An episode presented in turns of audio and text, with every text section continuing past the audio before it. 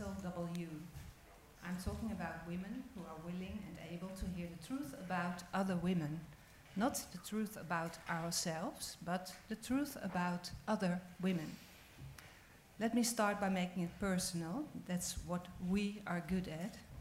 I'm not going to talk about myself, but about a good friend, a close friend, an old friend, a metaphorical friend, the kind of friend each of us has.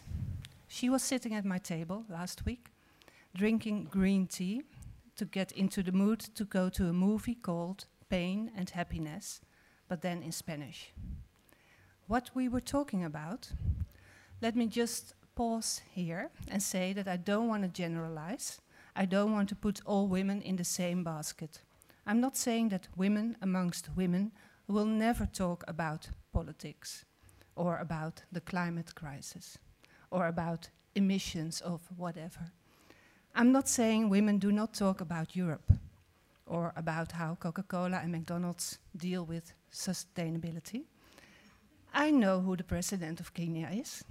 I know where to find Kurdistan on the map. I'm also not saying there are important topics and unimportant conversation topics.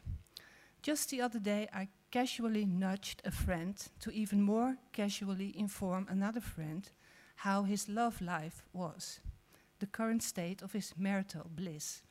And afterwards, when he reported back to me, after some evasive murmur, I heard about how they had started playing pool.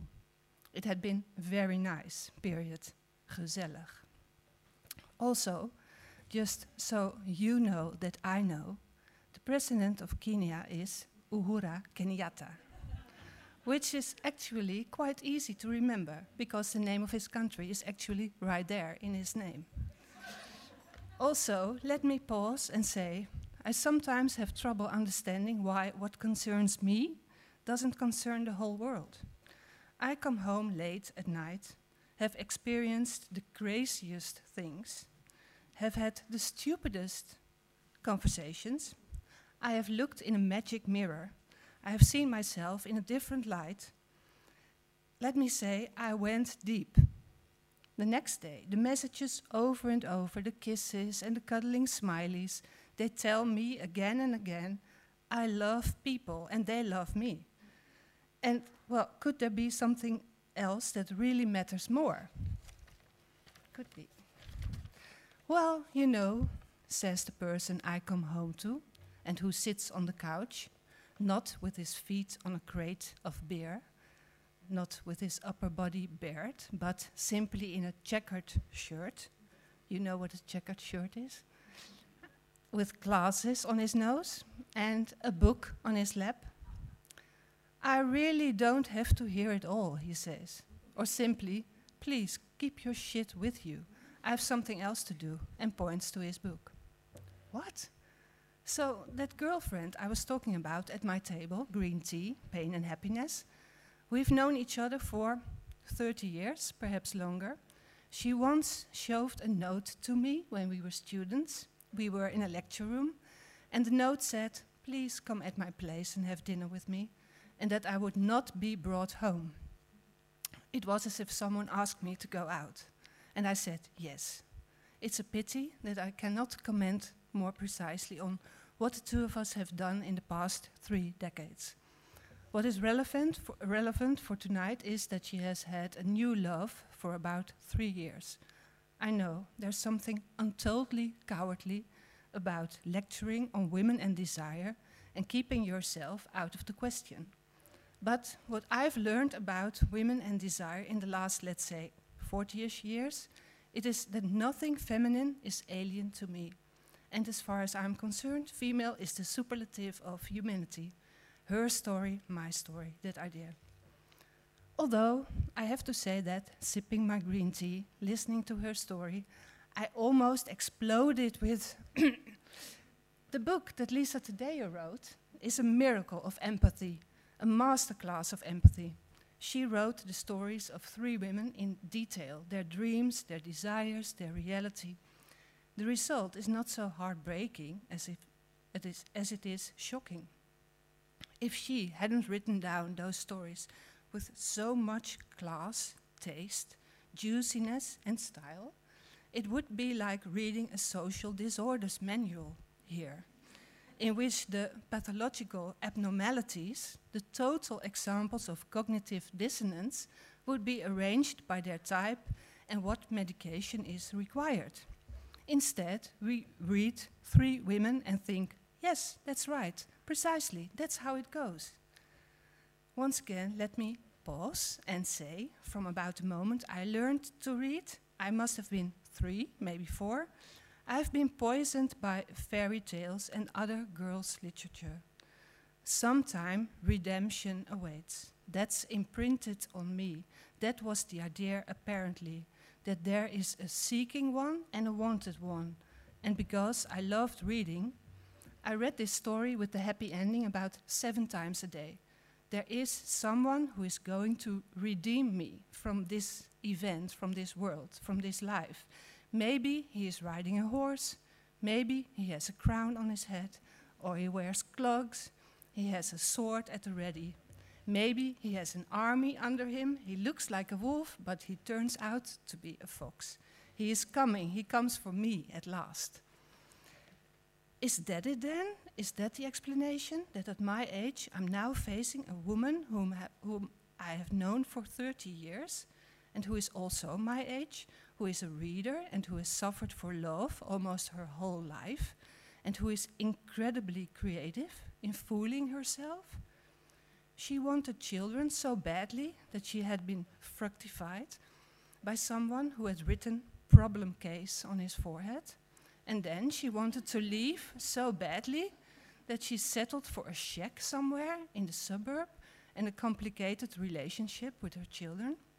And now, today, she lives somewhere nice. Her children are doing fine. She can handle her ex. They see eye to eye. She has a proper job. But oh my God, she's in love. Yes, she's in love. And there's one small complicating something. The object of falling in love is married. He comes and he goes when it suits him. She sometimes hears nothing from him for weeks.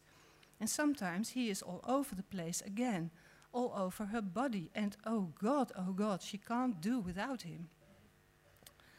I do not immediately know who I felt for the most with Lisa Taddeo's three women. Was it Maggie with her little girl fantasies, in which a teacher could, of course, play the role of a savior? Was it Lena who went so insane to meet her lover, if only for 10 minutes, to put everything aside to get in the car, and Jesus, in the end, it was also worth it? that touches, those kisses, that sex, nothing could beat that? Or was it the cool, attractive Sloane, always in control, always willing to make her husband happy, if necessary, at the expense of herself? It's not about who I sympathize with, it's about knowing their stories. I won't tell which story I know best. A few weeks ago, the American essayist Kate, Katie Roiphe was here in Amsterdam giving a lecture about famous feminist icons and their messy love sex life. There was something she said that impressed me. I thought, yes, it is, that's right. Roiphe said that ultimately fiction, so novels, tell a more interesting truth about how life is apparently lived. That there's a gap between theory and reality, that there's a friction between what you think and what you do, if you read novels, then you know that, then you accept that. In fact, then the truth cannot be absurd enough. If you read non-fiction, however, you are offended. You think that's not me, that's not what I would do. One more pause. Let me float an idea here. Suppose that besides nuclear energy, wind energy, solar energy, there's also such a thing as emo emotional energy. I mean, I know that it exists, em emotional energy, but suppose it could also make engines drive, propel, heat things up. How happy we would be with all that female desire, how economically useful it would be. All those turbine motors, I see those engines running. I don't know where, in what field, but I'm sure people, men, will figure that out. that girlfriend, the green tea, the struggle, she finally got back her sanity. She wanted to get rid of that married lover. She had discovered that she was herself a valuable person, nice. She was so strong that she could tell him to leave her. Jesus, what a relief.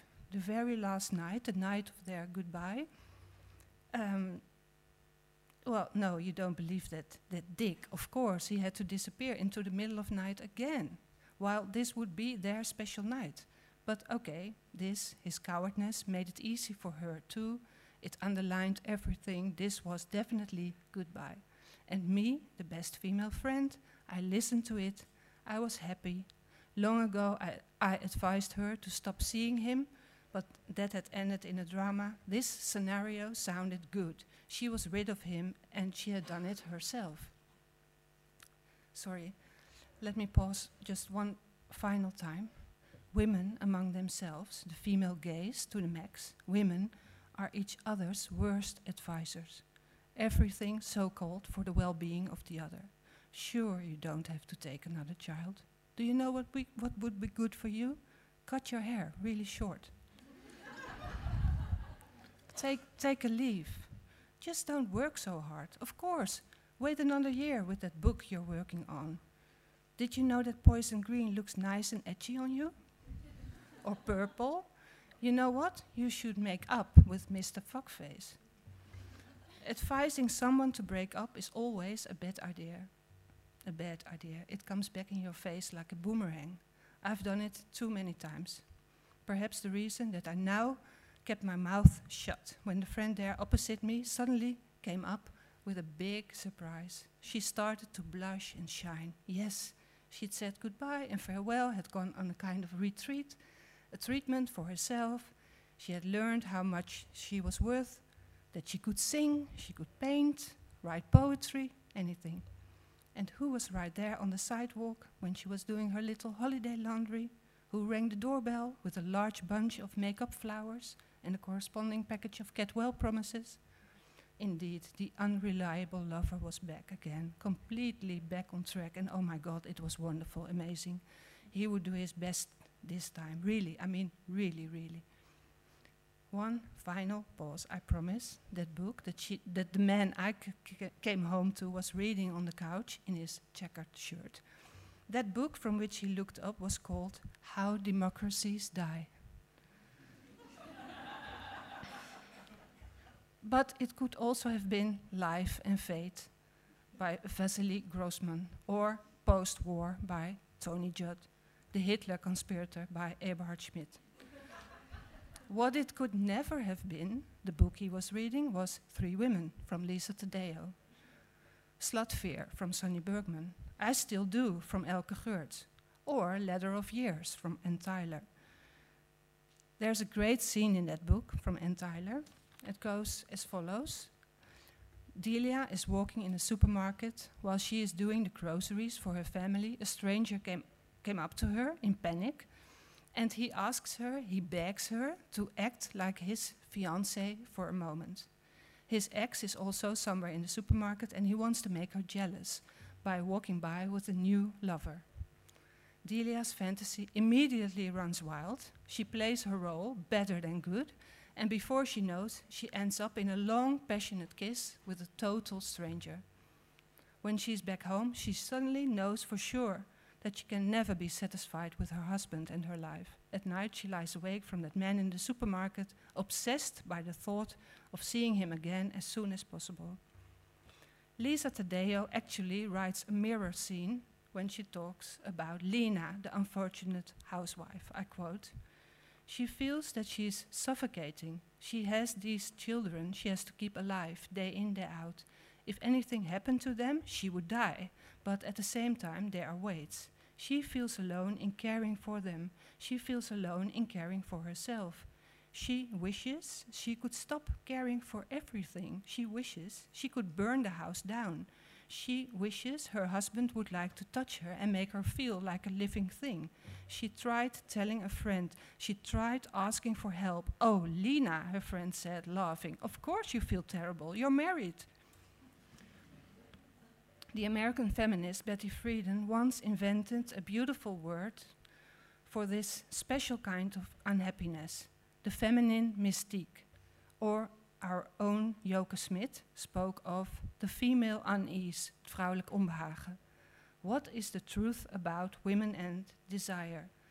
That they have a lively imagination and well developed survival strategies, that they want to stay awake and not want to be like zombies, sleepwalkers, that they want to keep the economy going. One last thought. Men stand in line in front of the coffee shop. Women, women lose themselves in the rush of love. I make a fresh cup of green tea for that friend who is totally happily in love again. Good for her, although I try not to be too passionate about this. I think she's crazy. Thank you.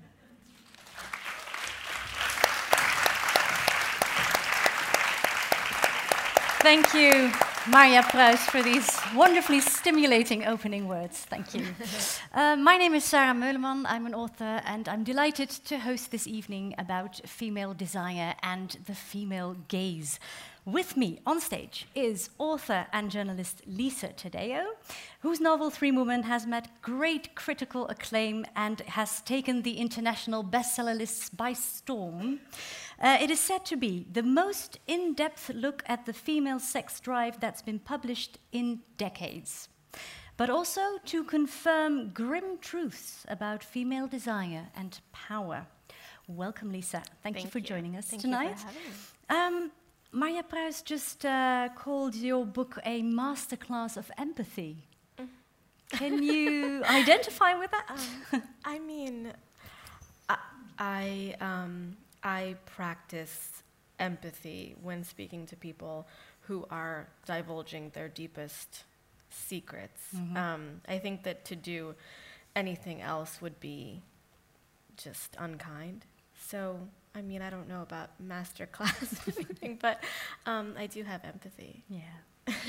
um, and it's very clear from the book that you do. Uh, but you had three women indeed uh, talk to you about the most intimate details of their desires and their sex life. I was wondering, how did you find the three women uh, that you portrayed in this book? So I um, I began by driving across the country, the United States, about six times. Um, the first thing I did, which um, we were talking about earlier, was I went to a place called the Porn Castle in San Francisco. The porn castle. yes. Okay. I felt like it was I was trying to find the nucleus of sex. Yes. And was it? was it? No, I mean it might have been like an offshoot, but it definitely wasn't the nucleus. Um, I was, I was following two women. Um, one of them was having sex on camera at this um, place where pornographic films were being made, and she was having sex with men and machines. That was in the porn castle. Yes. Okay. Yes. Um, and her girlfriend was directing her, which I thought was so interesting because not only are you directing your lover having sex with other people, but you're directing your female lover having sex with men. So I thought that was very, um, I thought it was interesting. And I spent several weeks trying to figure out what the director was feeling and what her actor girlfriend was feeling. And they just kept saying that it was a job, which I believed. It was a job for them. But at the same time, after spending so much time um, with that sort of, you know, there was a lot of sex going on in the porn castle, Yeah. as one might imagine. Um, I, I grew bored of the acts of sex and people who were not sort of um, talking about things that went beyond them. was, it was it, was it the emotional detachment that, that put you off? Okay. Yeah, I mean, it wasn't that it put me off so much as I didn't, I would write about it for three or four pages, but I could not see myself being engaged for a chapter, even. Okay. So the porn castle wasn't going to be it for the novel. It was not. Then you started hanging flyers in Yes. uh, CD bars and supermarkets. Exactly, yes. Um, well, I also hung them on art installations. Okay, excellent. Um, I was trying to find, yes, I, I, driving across the country, I posted flyers on cars to go, not people's private cars, sometimes though, maybe. um, tree trunks without hurting the tree, I would use scotch tape. And But what did they say? I need women to open up about their sex life. uh, you know, that would have been very straightforward. Yeah. And I wish it's funny because I hear that and I'm like, oh, that's what I should have said. But no, I What, didn't. what did it say? Um, one said they were all different. I had like ten different. I also had business cards that I would like leave on like the cash registers of coffee shops. So I was very. I had a wide range of methods, but none of them involved the very straightforward looking for blank. Um, it was like unrequited love question mark.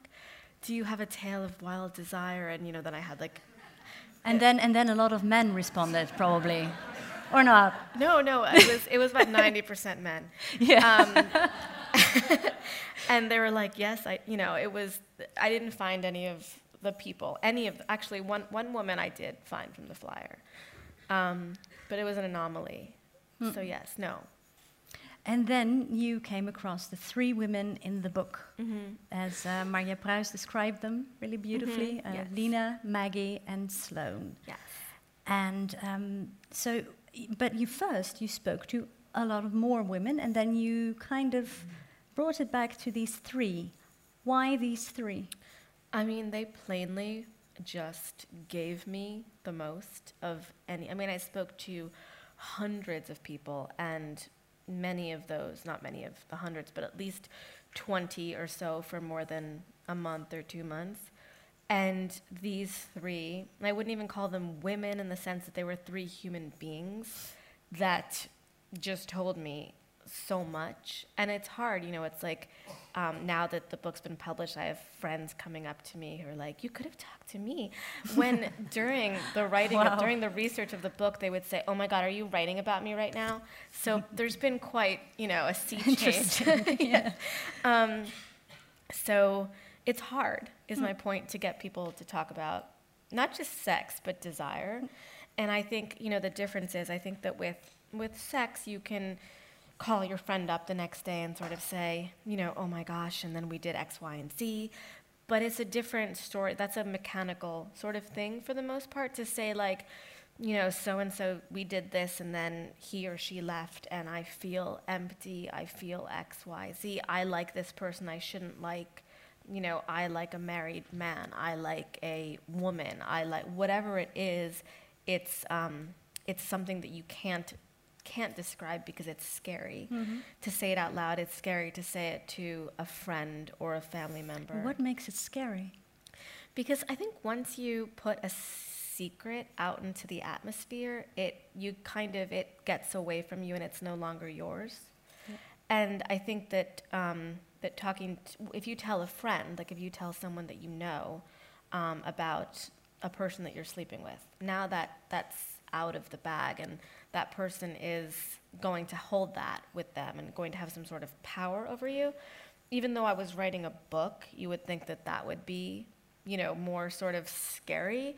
But in a sense, it wasn't one because the book was so far off from anything happening. I don't think like, you know, that that people, you know, one of Maggie, who's the young woman in North Dakota who allegedly has the affair with her teacher, about a month before the the proofs were ready, her mother said to me, "You know, you've been talking to us for like three years now. Like, you can say that there's no book. Like, I was some crazy person.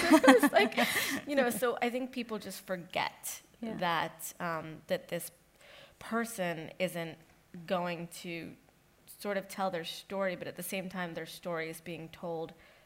Um, they're telling their story, and it's not getting. It's not sort of going out to another friend. Yes. You know what I'm saying? That's a So it's- difference, yeah. yeah. Um, it's important to point out that you followed these three women for eight years Mm-hmm. and that you followed them really closely. You read their text messages, um, you were there after they had betrayed their husband. Um, with Lena, for instance, you uh, drove not behind her but to the river where she meets her uh, secret lover. Mm-hmm. And then afterwards, she came to you and she could immediately tell you what she felt, what they did. Yes, thrust by thrust. Yes. Um, so it was for Lena. Um, Lena is the housewife in Indiana who her husband had just told her that he no longer wanted to kiss her on the mouth. And then they went to a couples therapist who said, you know, Lena, the way that you feel about wet wool is the way that Ed feels about kissing you on the mouth. Yeah. Um, so, you know, that's a, it was a shocking, and then she was about to, as you said, start up a relationship with um, her high school lover with whom she had always been stratospherically obsessed. So, to both be at sort of the depths of, of pain with a decade long marriage of being sort of bodily abandoned, you are now also about to embark upon this love affair. So you both want to talk about your pain and shout about your crush from the rooftops. So she wanted someone to sort of just be the kind of, be a sort of virtual diary for what she wanted to say. Yeah. And who were you for her then? Were you like a ghost or were you a friend or what would you say? I think I was I was more ghost than friend. Yeah. I was somewhat of a cipher. Yeah. Um, a person that um, I think she like because even though we talked and it was always me asking the questions and so when someone it's kind of like you know if you have a friend who's in the middle of some um, you know debacle, some some terrible thing that's happening, you're always kind of listening. So it's that times two years. Okay. Um, so and you you kind of as the person listening, you get used to listening, and as the person talking, the, the speaker gets used to talking. You have this pattern, these roles Yes, are yeah, totally. set. Yeah. Um, now, uh, for a book about sex, there's actually surprisingly little sex in it, I thought. Hmm. Is it then more about desire? Yeah, I mean, you know, Lena's um, Lena's sex scenes are the most explicit Yes, because she yeah. was. Whereas, you know, I think one would think that Sloane, who has threesomes, um, whose husband watches her have sex with other men, I- think the temptation is there to to write more about her sex when in fact it was Lena to whom sex was more important.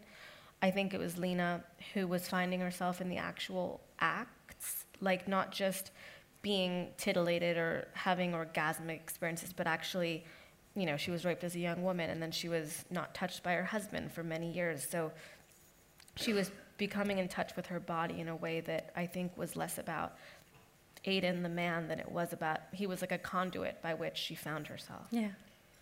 But what struck me is that all of the three women um, are in a position where they adore the man, where the men have a certain power over them, and even um, who they are, uh, they see that in relation to the men. So, why did you pick three women, these three women, uh, with this kind of relationships towards their lovers, their men? I think that, you know, I didn't, I really didn't pick them Mm-hmm. um, so much as they picked their stories to be told. And I think that it, I think that when you're in that sort of a, when you're in a situation where you feel powerless, you want to talk about it more than if you're, um, more than if everything's going well in your Yeah. life. You know, you're Yeah. like, oh, we painted the house seafoam green, and you know, we got a new car. It's like nobody really cares. One and two, if you're in that sort of a plateau place, you don't really need to talk about it. Mm-hmm. Um, so, so I think that these women were both at the sort of depths of pain and and or the heights of passion, and I think that's when people want to talk. I also think that, you know, I think that they that they were not. I don't think that they so much ceded control to their lovers as ceded control to kind of wanting to lose themselves in something that was not rote. Yes, but they really lose them. Alina, sh- she's she's like completely dependent of what her lover wants. If her lover wants to meet her, then there she is. Well, you know, I think that I think it's less about her lover wanting to meet her than her wanting to meet him. He was not saying, "Come to me or you will die." She was thinking, "If I don't go to him, Yeah. I will die." Yeah, So, um, in a sense, I think that, you know, I think she had the most agency in the book. you do. I do. I do. Because, um, Because it has been so often that I said, Lena, come on, get it together, girl. Just don't let that man uh, lay everything out for you. it, but if you look at it in the sense that she had not had this kind of sex ever Yeah. and felt what she was feeling, Yeah. then and to have two children that she had to care for with a husband that she didn't didn't want to be with her she would sort of she would find a babysitter at the drop of a hat drive one car to the other car to not put on too many miles over each of them and to sort of like you know order pizza for the kid just throw everything it's like a storm of doing Yeah. everything at once that takes a lot Yeah. planning. Yeah. Um, it To be with him. to be with him Yeah. and it's not him going come it's her going Yeah. i must go Go, yeah. so you know at what point is is he the wrong man or person yeah probably but who are we to decide who is the right person sometimes it looks from the outside like somebody's with the right person and then you find out you know years later that it was absolutely awful the whole time hmm. What What does your book, if, if I if I've read the book and I close it, what do I take from your book? What would you like me to take from your book? that we judge so much that I think it's almost second nature to judge. And um, that, that, that uh, a man said this to me, and it was very, first of all, it was a man who'd read my book, so I was like, yay. um, and he said that before reading my, this book, he had not realized how indifference could be so wounding. And, you know, when it comes to Lena, who's just waiting for Aidan to just text her one word back, and he doesn't, um, all she wants is to be seen, to be replied to, even if it's one word. She just wants to hear, you know, Even no, if it's no, yeah. yeah. Hmm. Um, and what you've you've spoken with so many people about the subject of female desire. What what did you take away from that? What what what struck you? Um, you know, many things struck me. Well, the, one of the things that struck me was that it, everybody's having a lot more sex than than you think. Oh, and I thought, oh yeah, it was shocking. I was like, this person's doing that. There was a lot of that. Okay. Um, and you know, once you start talking to people, you hear a lot of things, and it's just like you people you don't think might be doing something very exciting. So that was a shocking thing for me. Um, and you know, I also I I saw a lot how much all the mini assaults and the large assaults that we endure um, as women, as human beings, add up to the way that we present sexually in our in our future, and the way that our mothers present um, sort of weigh upon us, which is why I talked about my own. Yes, there's a Um, very personal prologue and epilogue about you and your mother. Yeah. There, yes. And and what was the reason why you put that in?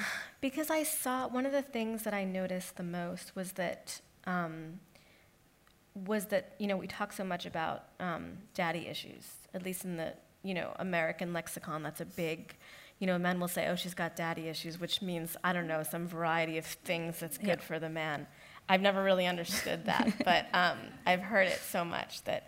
But with me, I had mommy issues, or I have mommy issues, and so many of the women that I spoke to have mommy issues, and whether that means that they know, you know, too little, too much, or the right amount about their mother's past and desires, it was still such a, it was so interesting to me how much it it affected them, their desire, what they didn't know about their mother's desire, what I didn't know about my mother's desire, makes me think all the time. And she passed away. I can't ask her, you know, and that's something that, um, yeah, it's just it's something I saw very very much. Yeah.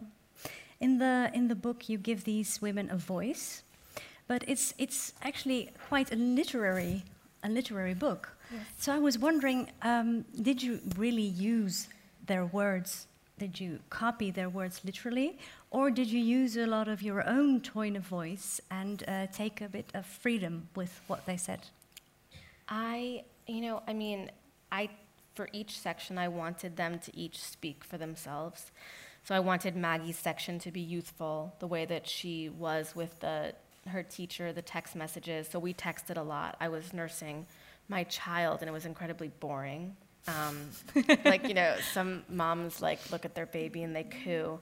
And I just wasn't a cooer. And I like, you know, sat there and did what I needed to do physically, but inside I was like, this is so boring. So, so you were so texting. I was texting Yeah. with Maggie, and I felt guilty the whole time. But I'm like, I'm working. I'm actually working, and this is for my baby. And um, uh, but yes, um, so with Maggie, I wanted it to be youthful. With Lena, I wanted it to be her sort of the country aspect of her mixed with the sort of Indiana University student who had studied Freud and had all this sort of unlived life in her. And for Sloane, who was more patrician and spoke with a certain elegance, I wanted to keep her voice in there. But I also wanted to have a sort of authorial homogeneity Yeah. to all of Yeah. it. So, you know, my voice is in there too, but I'm translating them. Um, you know, when it came to Maggie, we would unpack a text message for like hours. Like I was like, in, you know, at what point, how long did you wait until the next one came in? And we would talk about the next text message. Wow. You must have had like hundreds of thousands of words. Very many hundreds of thousands. Of words. Yes. like how many?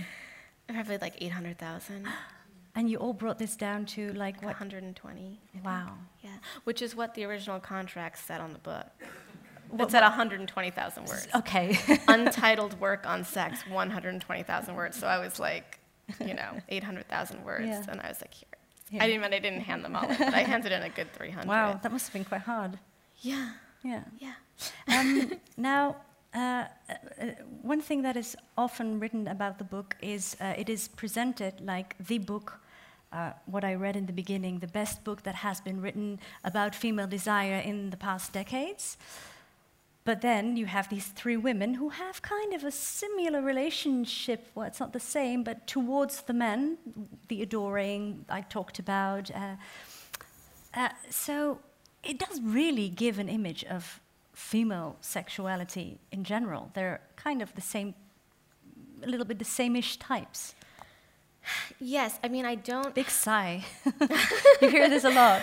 I, I don't think that, you know, I never set out to, I mean, maybe in the beginning I set out to sort of write a sort of sweeping story about sexual desire across the country, but when it came down to these three women, when it came down to the last 15 people, I realized that I had 15 people who, or three people who were telling their own stories. And what I really wanted to do was just get very, very, very insular into specific stories to show that, you know, three ordinary people were as important as anybody else. Yeah. You know, when you think about like celebrities, how many words are written about celebrities. And for me, I've always been like, well, why does a celebrity need that many words? They're not, they're just as, in, just by dint of being on a camera, all of a sudden they're interesting when it's not really true. If I've interviewed a lot of celebrities, so I'm just like, I gotta make this sound interesting, Yeah. otherwise I'm not Yeah, gonna have a job. yeah. okay, um, now uh, another thing that is mentioned in reviews is that obviously the male voice is absent in the book. Yes. Are you toying with the idea of writing three men? No. No, that's, that's. And why not? I mean, you know, I just, I think I'm, not that, I think that a man maybe could write about three men or another woman could. I am done with sex. You're done with sex. I'm done with sex. Okay. Yeah. Um, So maybe to my husband's chagrin, I'm done with sex. No, I'm, um, And what aspect of it then? I'm just, uh, no, I'm not, I mean, I'm just joking, kind of. I mean, Well. I mean, I'm, I listen to so many yeah. people talk about sex that I mean there's still interesting stuff going on and there's new stuff, but I kind of just want to move on to a different topic. Yes. And you're going to publish a novel next year, I heard? Yes. Yes.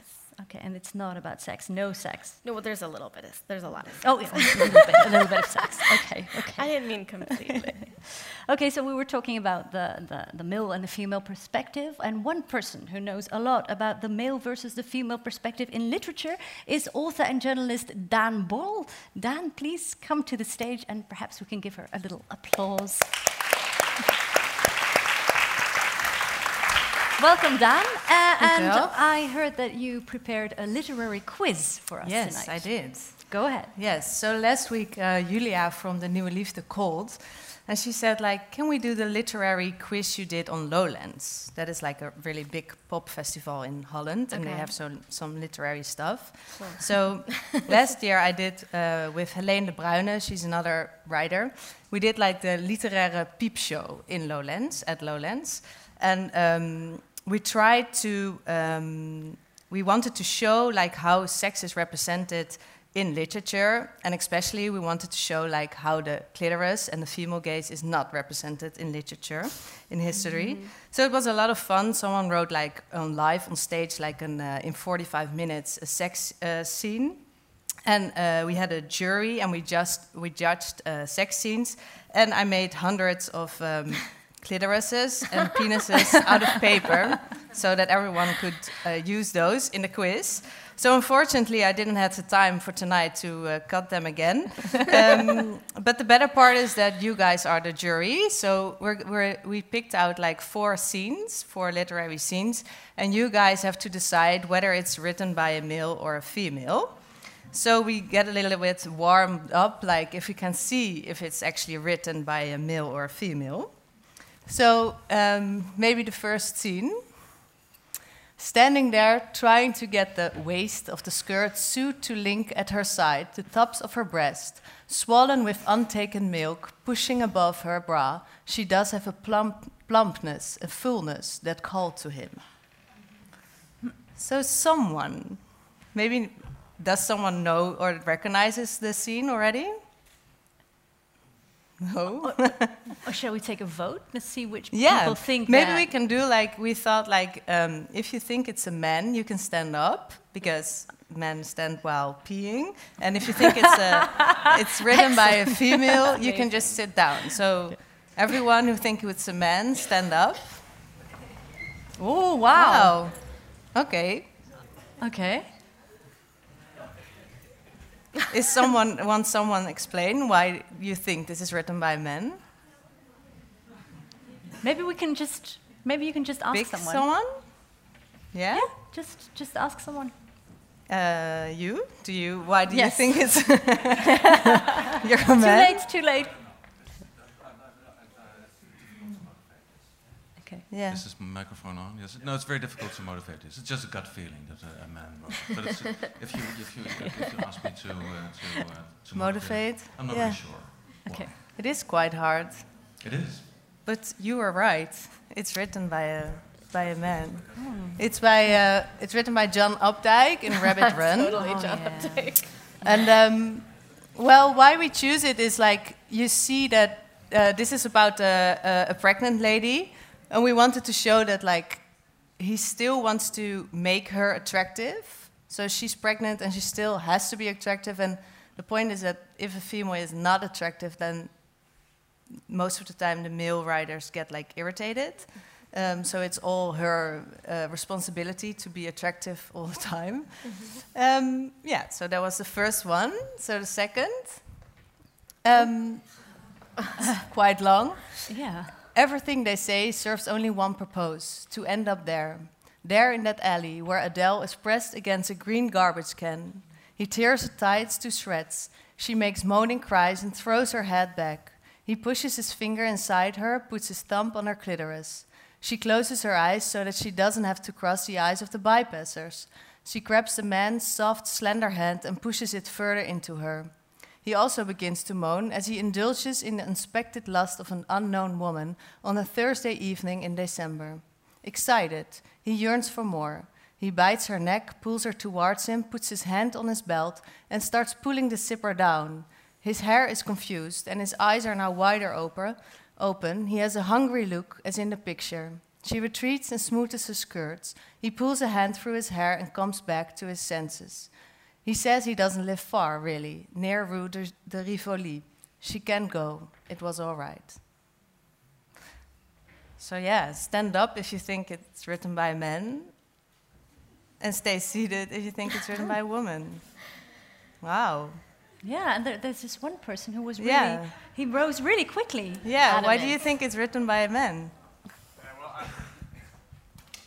Yeah, well, um, let me think, because it's something which is really to do with kind of first uh, feeling, but um, it's quite um, rough. But that's females can have rough feelings, of course. Yeah, well. that's a difficult part. That's not a very good reason, though. Um, yeah, it's, it's, it's my feeling. I, I don't. Do you really think it's written by a man because of uh, like what is happening in the scene, or because of the way it's written?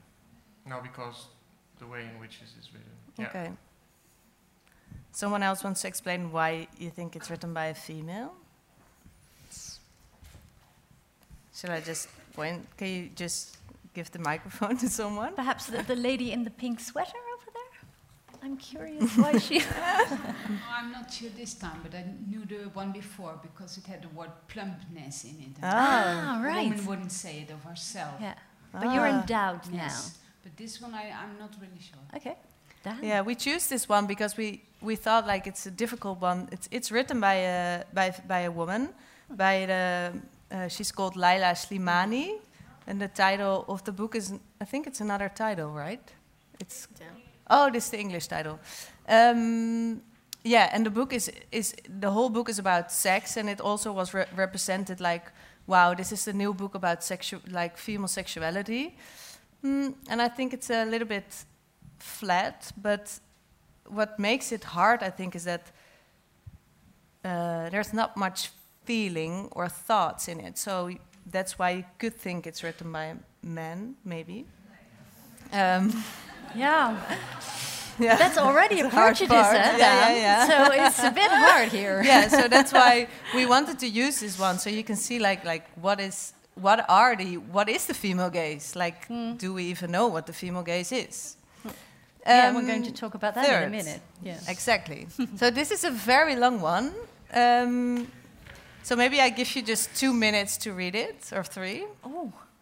Can you read it? Is it or is it too far away? Oh, can It's we good. just just read the six first sentences and then? Uh, Yeah. When I was 13 years and 10, month, 10 months old, I met my first phallus on the avocado green silk sofa in my parents' living room, in the shade of an avocado green plant that my mother had managed to grow with her avocado green fingers from an avocado seed.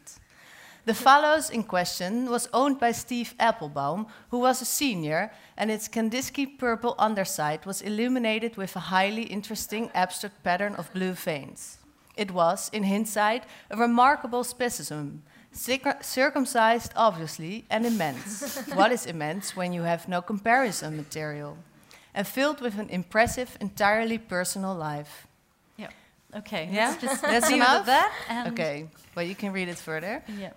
So, I think maybe the last part is is more important. But Okay. Go ahead. The last lines. Mm, I must have been awkward in the beginning, although I became an expert in it in it later on. In ecstasy, he threw his hat, a controlled ecstasy though, as my father was watching the TV in the dining room, and came in his Brooks Brothers shirts or in a hand ha- handkerchief that was quickly pulled out for this purpo- purpose. I forgot the technique, I remember the feeling exactly. It was partly reciprocity, because it was also power. I knew I had a very special power over him because of what I did, more than you could ever achieve with painting or writing. And on top of it, I came as well. Maybe not like Lady Chatterley, but at least it was a start. Oh, I think there's a hint in there, or not? What? There's a hint. Well, no, but I think. There could be. All right. Yeah. So who think it's a, a man? Stand up and stay seated if you think it's a woman. It's two persons. Okay, Oh. more, more. Men. Okay.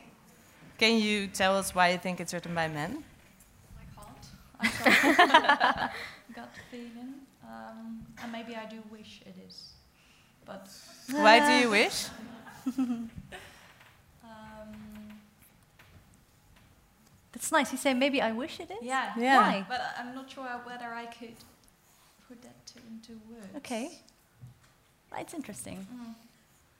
Now, Dan, tell us. This was written by it? Erica Jong in The Fear of Flying, so it's really uh, a famous uh, book.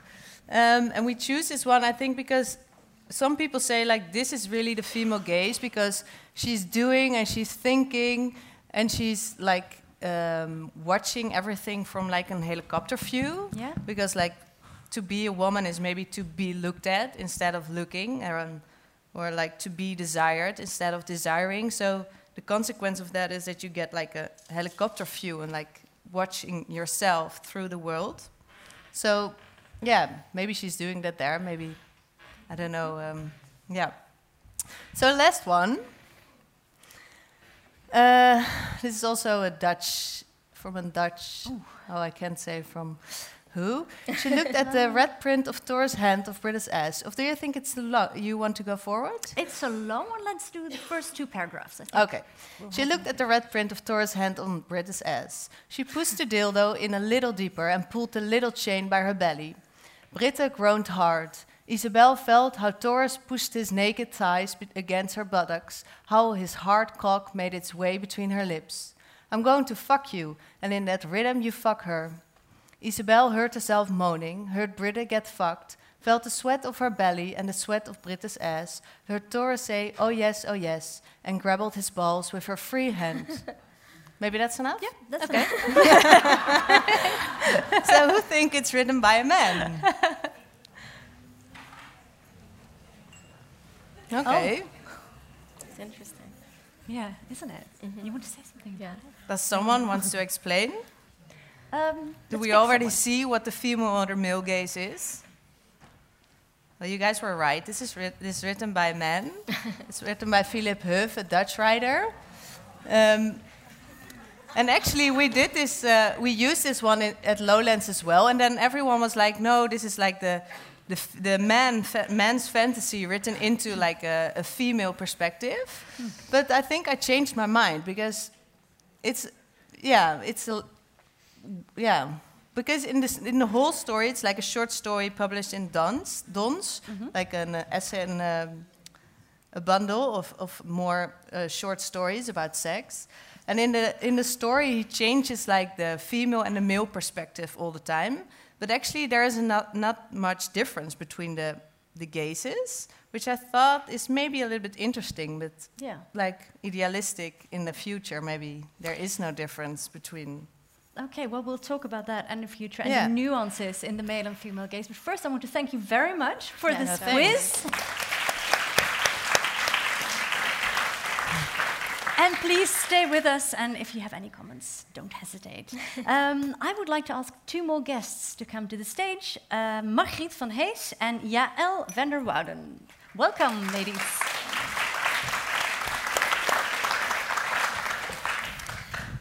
Jaël, you are a writer, editor, and founder of the feminist publishing house Chaos. Co-founder, yes. Sorry? Co-founder.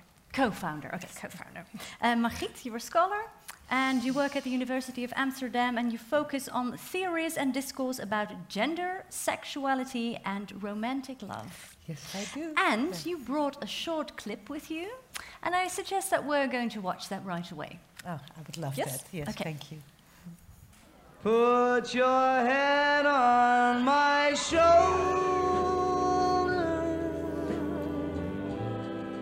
Hold me in your arms,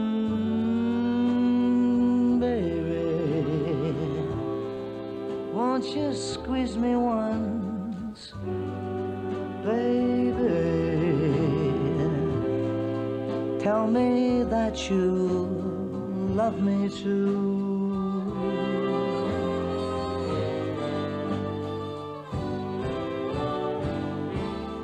People say love's a game, a game you just can't win. If there's a way, I'll find it someday, and then this fool will rush in.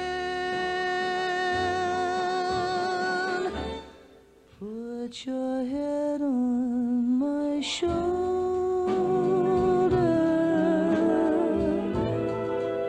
whisper in my ear, oh, baby. Words I want to hear, baby. Put your head on shoulder.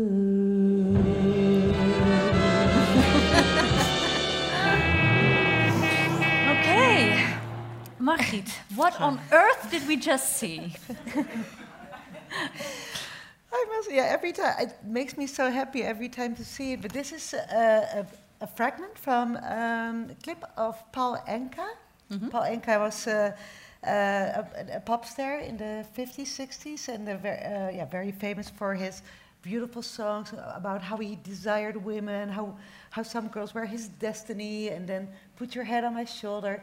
And what I'm always fascinated about when I think about the male gaze and the female gaze, and I'm going to talk a little bit about that later as well, is imagining the female gaze to me is always imagining the desire women have for men.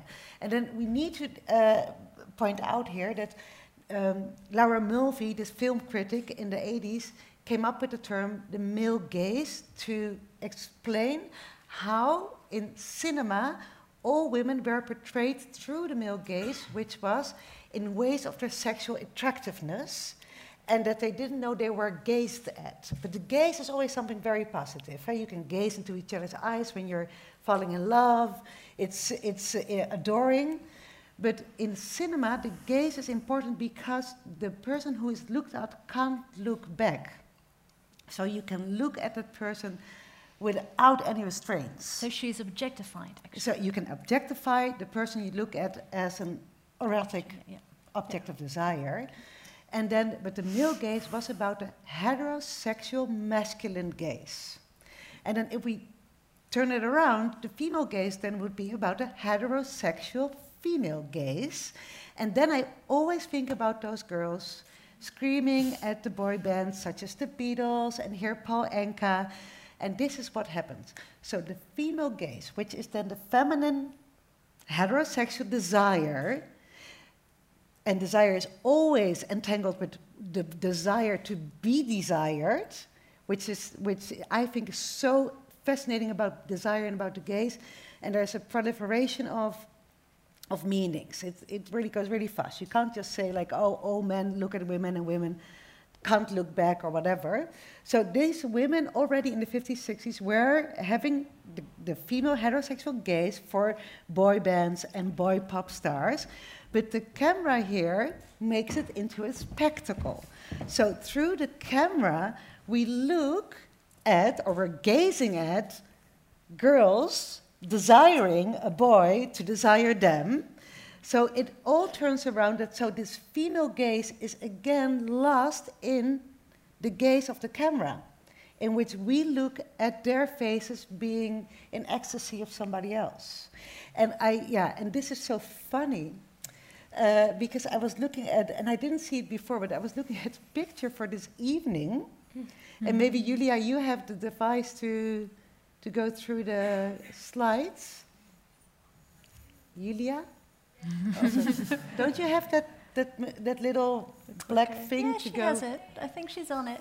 Oh yeah, yeah. To go back to the um, the picture that, that yeah, this is the picture of tonight, Yeah. and this is a picture of the male gaze. Yes. Yeah. So I Can you, can you explain that Yeah. briefly?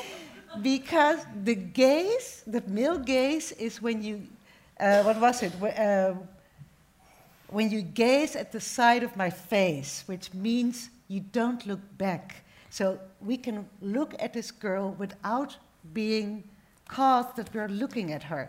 Okay, and if And she would have, if she would have that same uh, uh, air of ecstasy, but she would look right in the camera, would yeah, that and be then different? she's a prostitute. no, sorry, that's a joke. There was at the Rijksmuseum. So you walk through the Rijksmuseum, all these women are portrayed, and none of the women look into the eyes of the painter. yeah. And then I once, a couple of years ago, I looked through the Rijksmuseum, and one of these girls was looking right at you. And underneath was it, assumed to be a prostitute. Ah, yeah. Yeah, because women do not look back when they are looked at. Yes. This is the, and this is the last thing. Okay, I'm sorry, I'm doing a lecture. That's, no, uh, no, no. It's okay. it's great because I mean it's very important in an evening about This the is gaze one last uh, thought I want to give to you for, for thinking this female gaze and male gaze and heterosexual uh, uh, or heteronormative, that everything in the heterosexual matrix. Although I know there are a lot of people here who do not have a heterosexual gaze, but a queer gaze or a homosexual gaze. um, is that this is all the male and female gaze are entangled in a structure that is called the double sexual standard. So it's not about all men looking at all women or all men objectifying all women, as Lisa knows. it's about how the structure in which we come to know ourselves as desirable subjects, and women come to know themselves as the objects of desire, being sexually attractive. And also, yeah, and I love this, Lisa, in your book, is that there's a lot of women looking in the mirror. Mm-hmm. So, indeed, looking at themselves through this structure of sexual attractiveness, but then in this double standard, boys, in order to be heterosexually attractive, have to prove they're sexually active. Mm-hmm. And this is the double standard. So boys constantly have to assume this activeness in sexuality, and girls this attractiveness in sexuality. And this is the structures that we all have to tap into growing up. So it's not just, you know, it's how we are socialized. And, and I think this structure also forms how we think about the female desire and, and of men and women as opposites. But in the same, in a certain sense, men and women are both asked to perform in a different way, but they're both performing. Yeah, because this is the thing. If and well, I like it because there's a lot of okay. There's a lot of uh, exceptions to the rules. For example, pop star Prince. Do you remember that album that he lies half naked on his album? Yeah. Was it Purple Rain? Was it? He has. He's wearing a purple suit. The pop star Prince. I know some generations know who he was. and he is therefore showing and being the object of desire of the heterosexual female, feminine gaze. So in pop music, you see a lot of pop stars who turn it around. David Bowie did the same, wearing a lot of makeup, etc. So, okay, I'm not answering your question. Sorry. No, but Yeah. it's, it's uh, I was just thinking, uh, because you say it's, it's a double standard, but on the other Yeah. hand, both parties need to perform. So there's both a, s- a sense of performance that Absolutely. cuts And but, but the, the thing it's not just performance. It, if you do your performance wrong, you get sanctions. Ah. You become a slut, or you're a sissy for boys. So it's not just free choice. You can't just like casually decide for yourself. I'm gonna be very active, have a very active sex life. I'm gonna be sexually active instead of sexually attractive. You will get sanctioned. Okay. But there's also, I think, Sorry, yeah, if you yeah. sort of step out of the, the lines, the demarcations lines of, of what is expected within um, the male gaze, you get penalized in many ways. And there's a lot of confusion happen. I remember one time I showed a friend um, Rihanna's clip, uh, "Bitch Better Have My Money," and we were a little Oh, bit yeah. drunk. And I don't know if, uh, if Maybe I you can describe it briefly a little bit. Yeah. It's Rihanna. It's um, It's Rihanna. It's Rihanna. Period. Rihanna. Um, it, the, the story is that um, a man has her money and she needs to get back that money. And in the process of that, um, there's a lot of sort of violence uh, in the vicinity of nudity and sexuality. And um, I remember watching, and it's just like a very visceral video clip. Um, and I remember just being very excited about getting to watch something like that, even though some of it is very, I mean, it brings up a lot of emotions. I remember my friend just going that, I don't know what to do with that. And why were you excited? What I because you? it was it was a visual representation um, where you had a, so Rihanna is incredibly sexual in that video as well, but um, that is involved with the money and also there's a lot of like I said violence. There's also blood, and it became it's it wasn't the the the classic femme fatale. It was something that was subverting that in a way. It became, it made you as a viewer afraid of that, but not you weren't turned on by that necessarily. You were just like shit, can't can't mess with that. And I remember that frightened my friend, who was who was just like I, I he literally did not know what to do with the storyline that didn't involve him getting aroused by sexuality and violence sort of put together. Yeah. And I thought that, I thought that was like that's a very interesting sort of um, borderline where that where things start falling apart, right? Where the female gaze or the male gaze sort of like don't quite behave in the way that they should. This is what I mean. Like it's it's not men being the boss of that gaze. It's a structure No, yeah.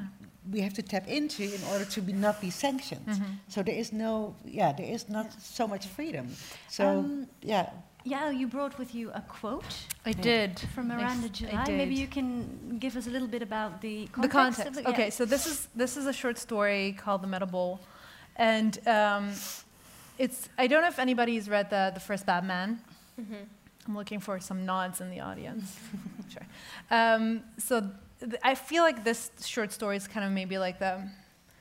It sort of it felt like a prequel to the First Bad Man in, in a certain way. Um, it's about um, a woman who, when she was young, um, played in a in a porno in order to sort of earn some money um, and get out of a bad relationship, if I remember it correctly. Um, and uh, years later, uh, she keeps on. She does this weird thing during the in, in when she was when she's filming, which is like she makes a little scissoring gesture to to indicate that they need to cut or something. And then as she grows up and she she moves through the world. Um, Every now and then, people come up to her in, in the shop or whatever, and they're just like snip, snip, so to, to sort of show like, oh yeah, that you're that girl from that porno. I recognize you. And so she starts like looking at that porno, um, and whereas at the time it was nothing arousing to her, viewing that video and knowing that these people that she ran into in the store had seen it becomes her only sort of the core, the hot core of her sexual identity. And she can only get off and she can only sort of come or get aroused when watching or thinking about that video. Okay. Maybe you can read it. Yes. uh, yeah. A whole lot of pre- preamble. Um, the video shoot became the central sexual experience of my life. To this day, I can't orgasm unless I imagine that I am pale, the pale man, the dead, or the, long, the young lesbian watching it. Sometimes all of them together, crowded around one computer screen. I'm them, I'm me. I'm them, I'm me, I come. I showed it to each boyfriend I had after that to blow their minds, but also to explain to my sexual, to, to also to explain my sexual orientation. I was oriented around myself, and in that video, and anyone who'd seen it.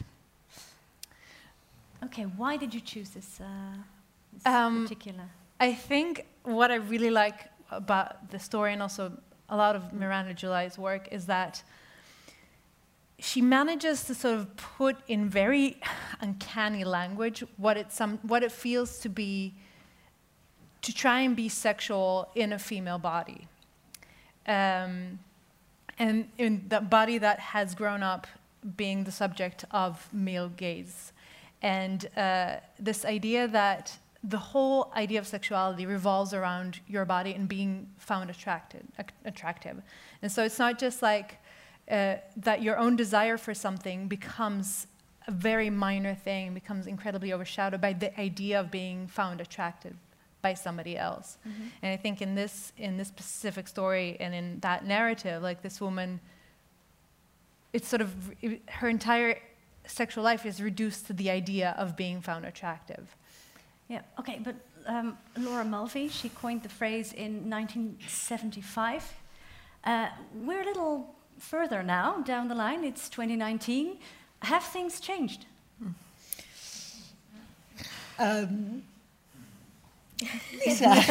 no, no, well, uh, I don't. Um, yes, I think they did. Things have changed, we have changed, but a lot of structures stayed the same. A lot of mechanisms in which we have to understand ourselves, our desires, and the desire to be desired in a specific kind of way. Because this is the thing. I think what Lisa's book shows is that there are so many different ways to desire or be desired for these three women only, also within one lifetime. You know, when you're younger, you want to be desired in a completely different way than when you get older, or you know, or fall in love suddenly, or you know, I love also Maria Pruis' story, uh, how how you know, falling in love opens this desire, although there is nothing there for you, nothing. but falling in love makes you, you your judgment gets weird. Uh, the Sartre, I'm not a big fan of the Sartre, but he said, like when you fall in love, your uh, perception changes from uh, a pragmatic interpretation of the world to a magic interpretation of the world. So, you know, whenever your lover doesn't text you back, you're like, okay, that's so magic. it had to be, it's like five double meanings there that he actually does or she does love me, by not texting me. so the, yeah, and you've experienced that with your your narrator. But then, um, so I don't think a lot of things have changed because we're still stuck in this double standard. We're still stuck in thinking of men and women as oppositions. We're Mm. still stuck in forgetting about gay and lesbian desires, about queer desires, about fetish.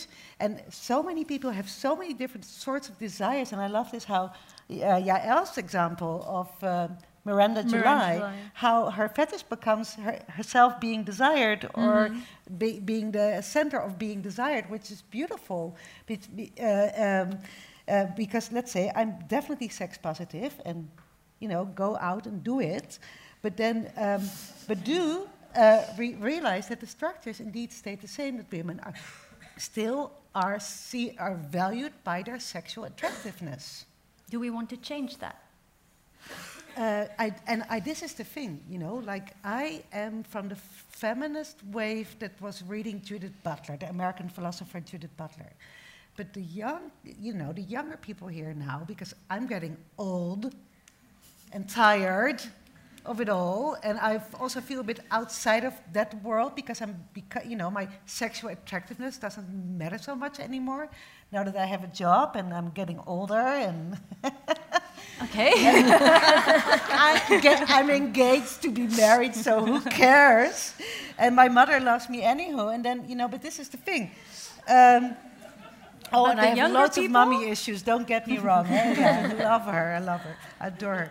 So uh, this is the thing. So the younger generation is facing whole set of new, interesting challenges that come with Instagram and face. Well, Facebook is out now for young people. I was told last week. Shocking. Um, uh, uh, but it's Instagram and uh, ch- uh, no, uh, what was it? Not chat roulette. Uh, the Snapchat. Okay, but isn't isn't Yeah. Instagram also very important for young people. Chat roulette. So it's all the time about being seen. So.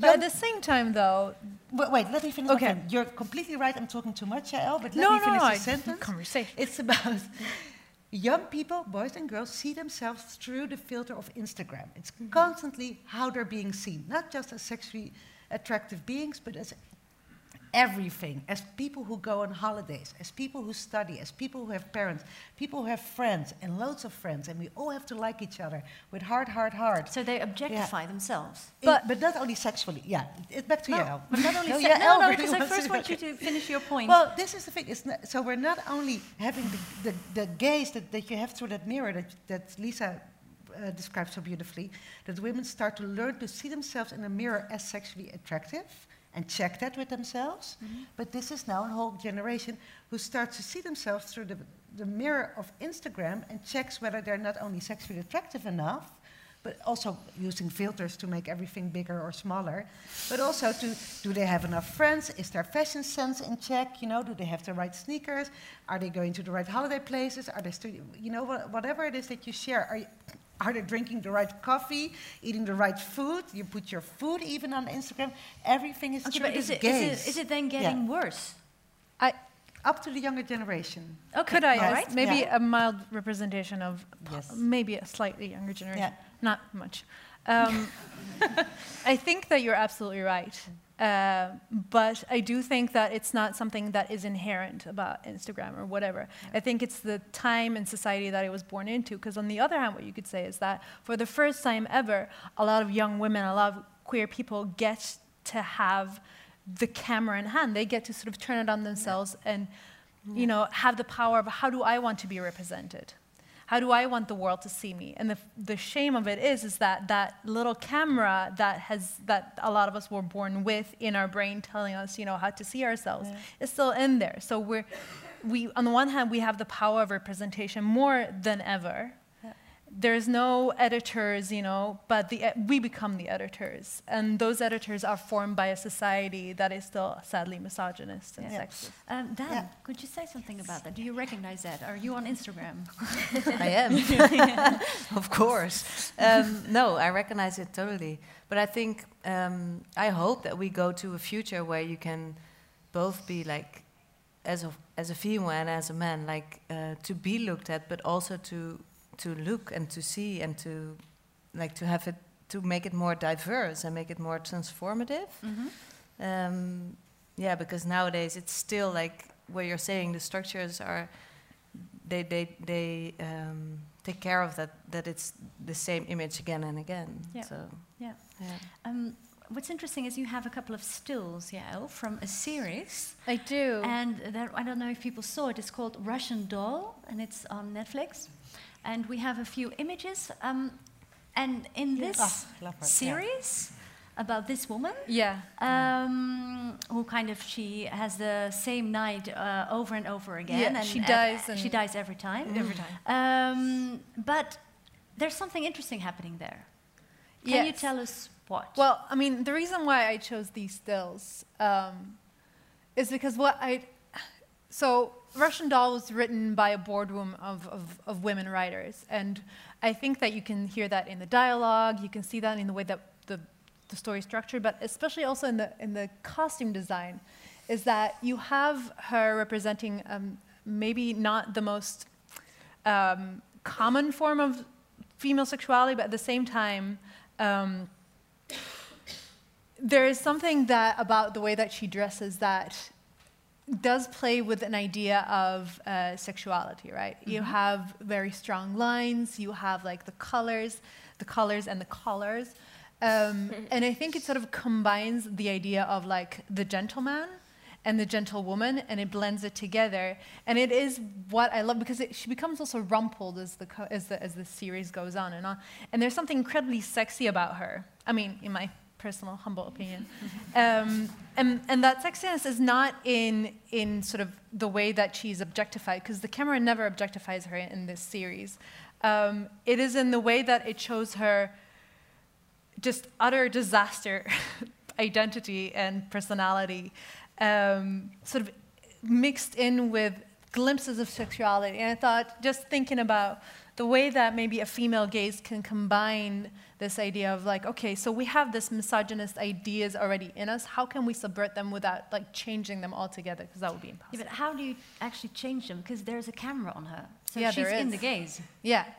There is, like, well, the way that, of course, that, and you can speak to this, um, you can change the way that, you know, you pan out, you zoom in. You can change the way that you follow movement. You can change, like, the way that you focus on conversation. You see a lot in sort of quote-unquote misogynist filmmakers, there's a lot of focusing on the mouth. Uh, when I was looking for fragments, I looked up um, Blue is the Warmest Color again, and I don't know if anybody Mm. remembers the eating scenes that went on forever, and just like a close up on her mouth, and it was just like, okay, we get it. The mouth is a pussy, okay, fine. and uh, and I think in this one, and what happens with with Russian Doll is just like she is just chaos. She's just a blur of movement. There's no focusing in. And sometimes there's like soft scenes, but she's just her the way her, she dresses, the way that she moves, it's just chaos. But there's still an element of sexuality because something in the way that it's written, something in the way that her character is put together, definitely shows through. It's interesting Yeah. that you use the word chaos. Yes. Because that's the name of Yes. your publishing company. yeah, yeah. yeah. And you, It's a word that you know once you put it in there, it's hard to get it out. but, you know, chaos, why did you call it that? Why we call it chaos? Well, initially we were. This was years ago. Um, we were sitting. We were really going through many, many names, and what we were talking about initially a lot was what we wanted to do with the established literary order in the Netherlands. Yeah, and we felt that it could use a little bit of chaos. It could use a little bit, a little bit of dis- disruption. Yes, diversity. Diversity, yeah. And what is it you try to do with your publishing company? Um, we're trying to s- bring forward um, various experiences and voices uh, that are usually pushed toward the margins. And I don't just mean margins and they're not being heard, but when they are being heard, they're seen as niche. And we want to sort of create something that isn't, that doesn't force a writer to be niche just because they're writing about sexuality or identity, but rather see that as a valid story in its own right. Yeah.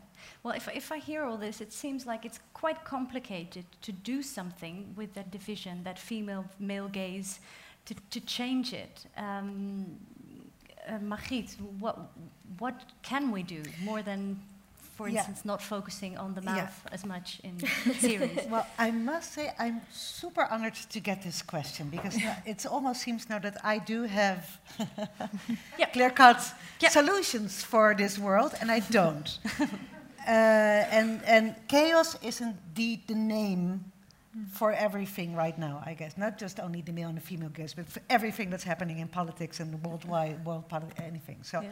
but this is the thing. I, I, I do think that if if we could make amends to think not in oppositions when we talk about men and women or male and female desire anymore, Mhm.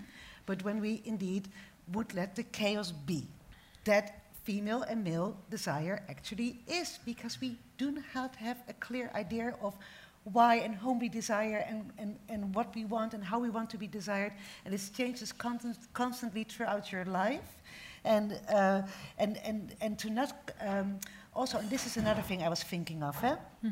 Because I showed this clip of Paul Anka as the, uh, the clear-cut textbook example of how the female and male gaze work and how the female gaze is always, again, mediated through the male gaze, through the camera.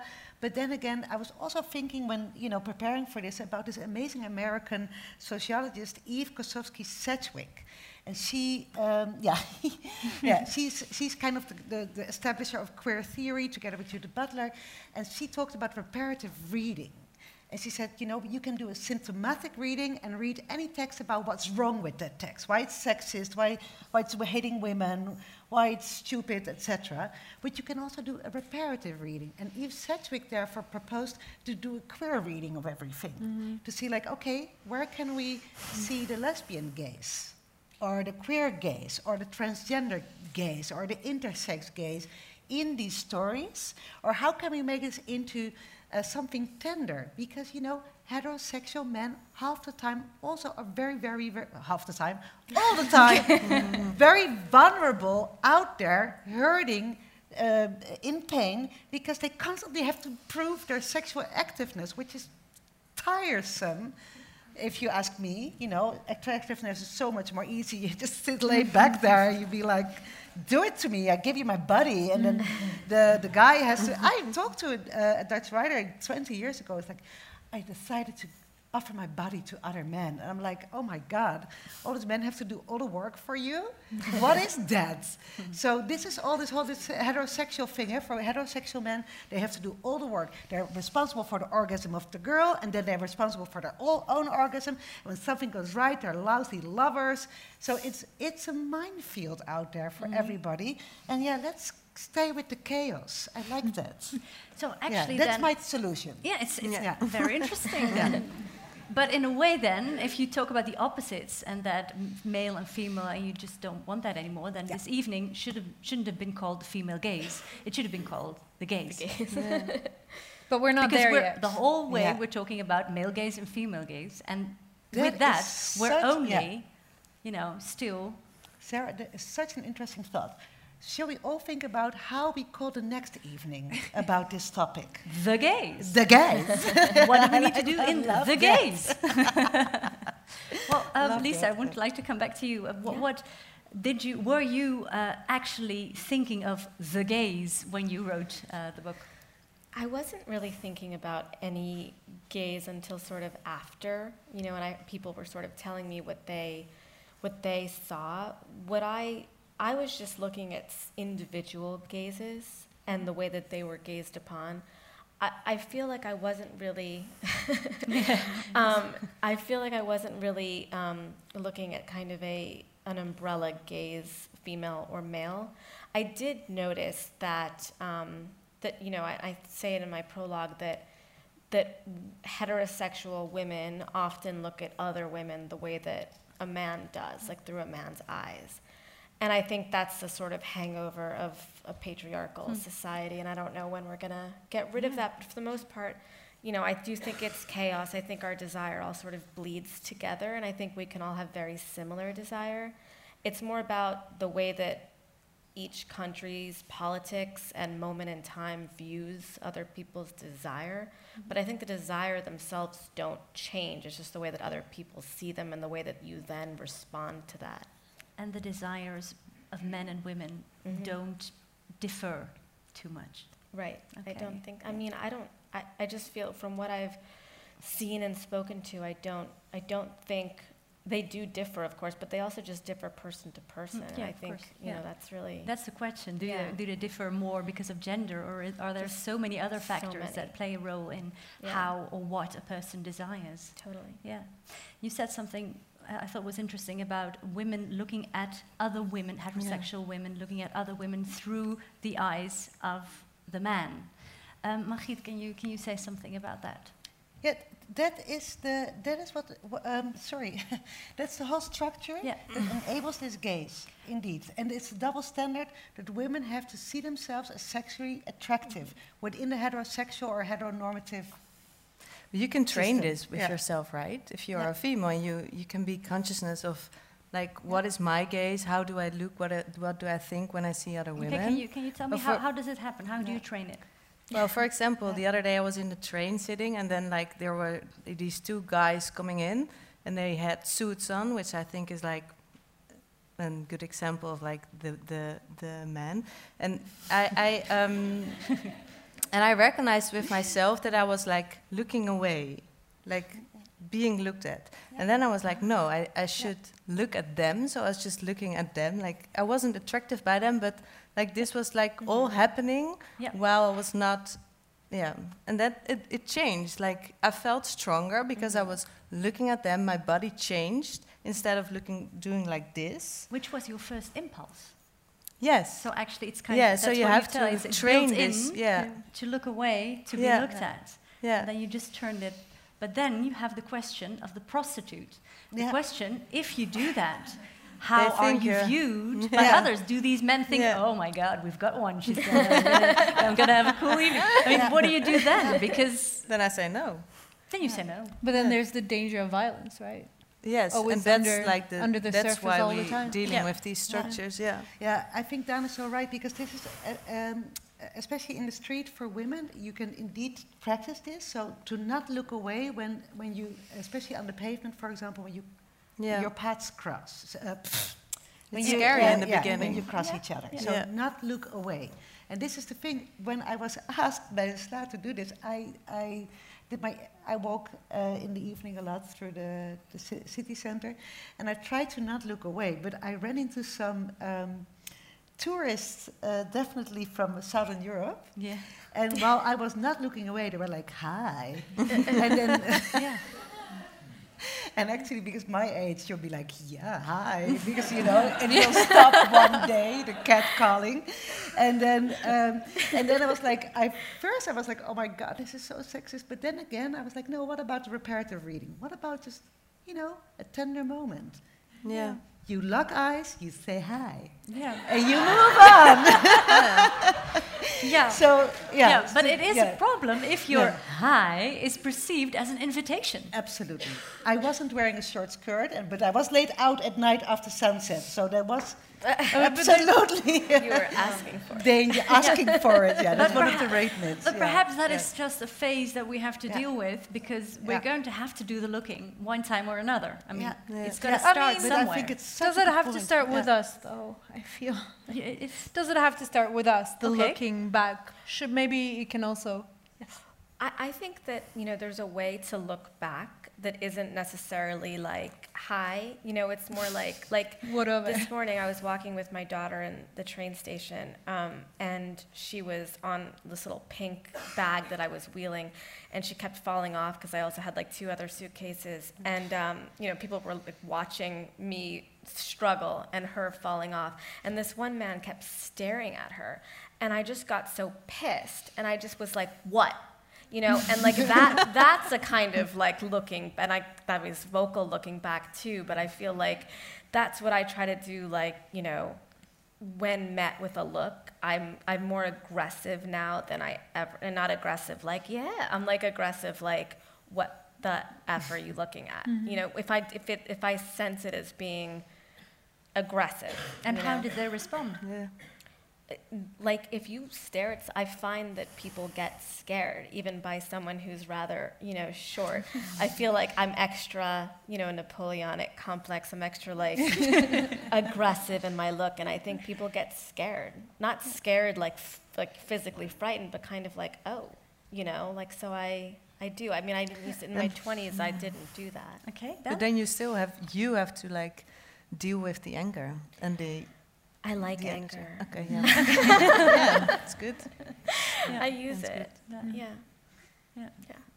It's true. um, you said uh, uh, uh, a while ago. You said, "Well, but it's always the woman who has to do it." Uh, Yeah. Perhaps I was thinking that perhaps you wanted When- to say something. Remind me what was the context? Yeah, it was. A, um, Uh, that you I said say like we're talking about then now look. women have to deal like we have to do the the looking.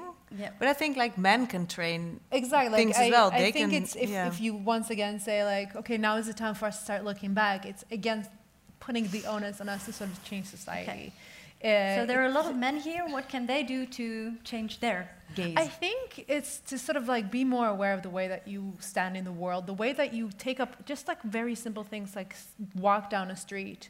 Um, especially like for the simplest example is when you walk down the street at night and you walk in behind a woman. Try and be, just being aware of like the way that your footsteps fall, how loudly you walk, um, how quickly you walk. Try and sort of like take over very quickly to show that you're not walking behind her to sort of like mm-hmm. grab at her ponytail or whatever. Yeah. It sounds like it sounds exaggerated when you put it like that. But who hasn't here walked at home and I heard footsteps behind them and going Yeah. like, oh fuck, here it comes. Mm-hmm. yeah.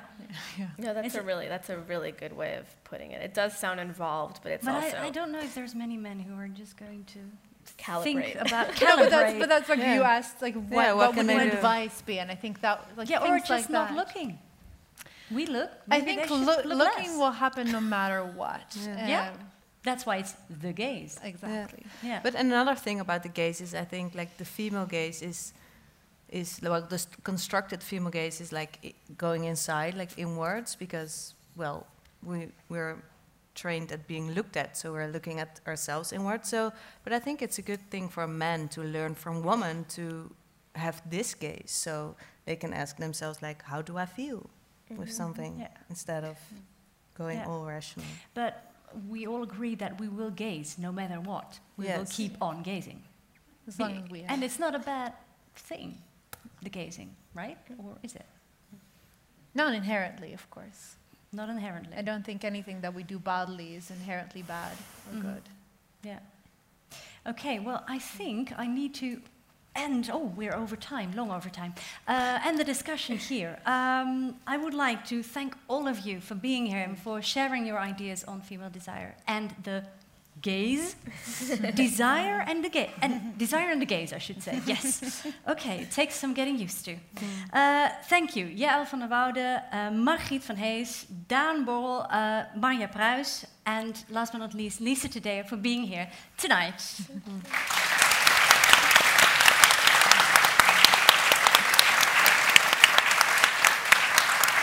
And if you like, you can buy three women. Well, you can't buy three. You can't buy three women. You, you can buy the book Three Women, and you can have it signed by Lisa Taddeo uh, um, right now. So, and thank you very much. It was an honor to be hosting this evening. See ya. Bye.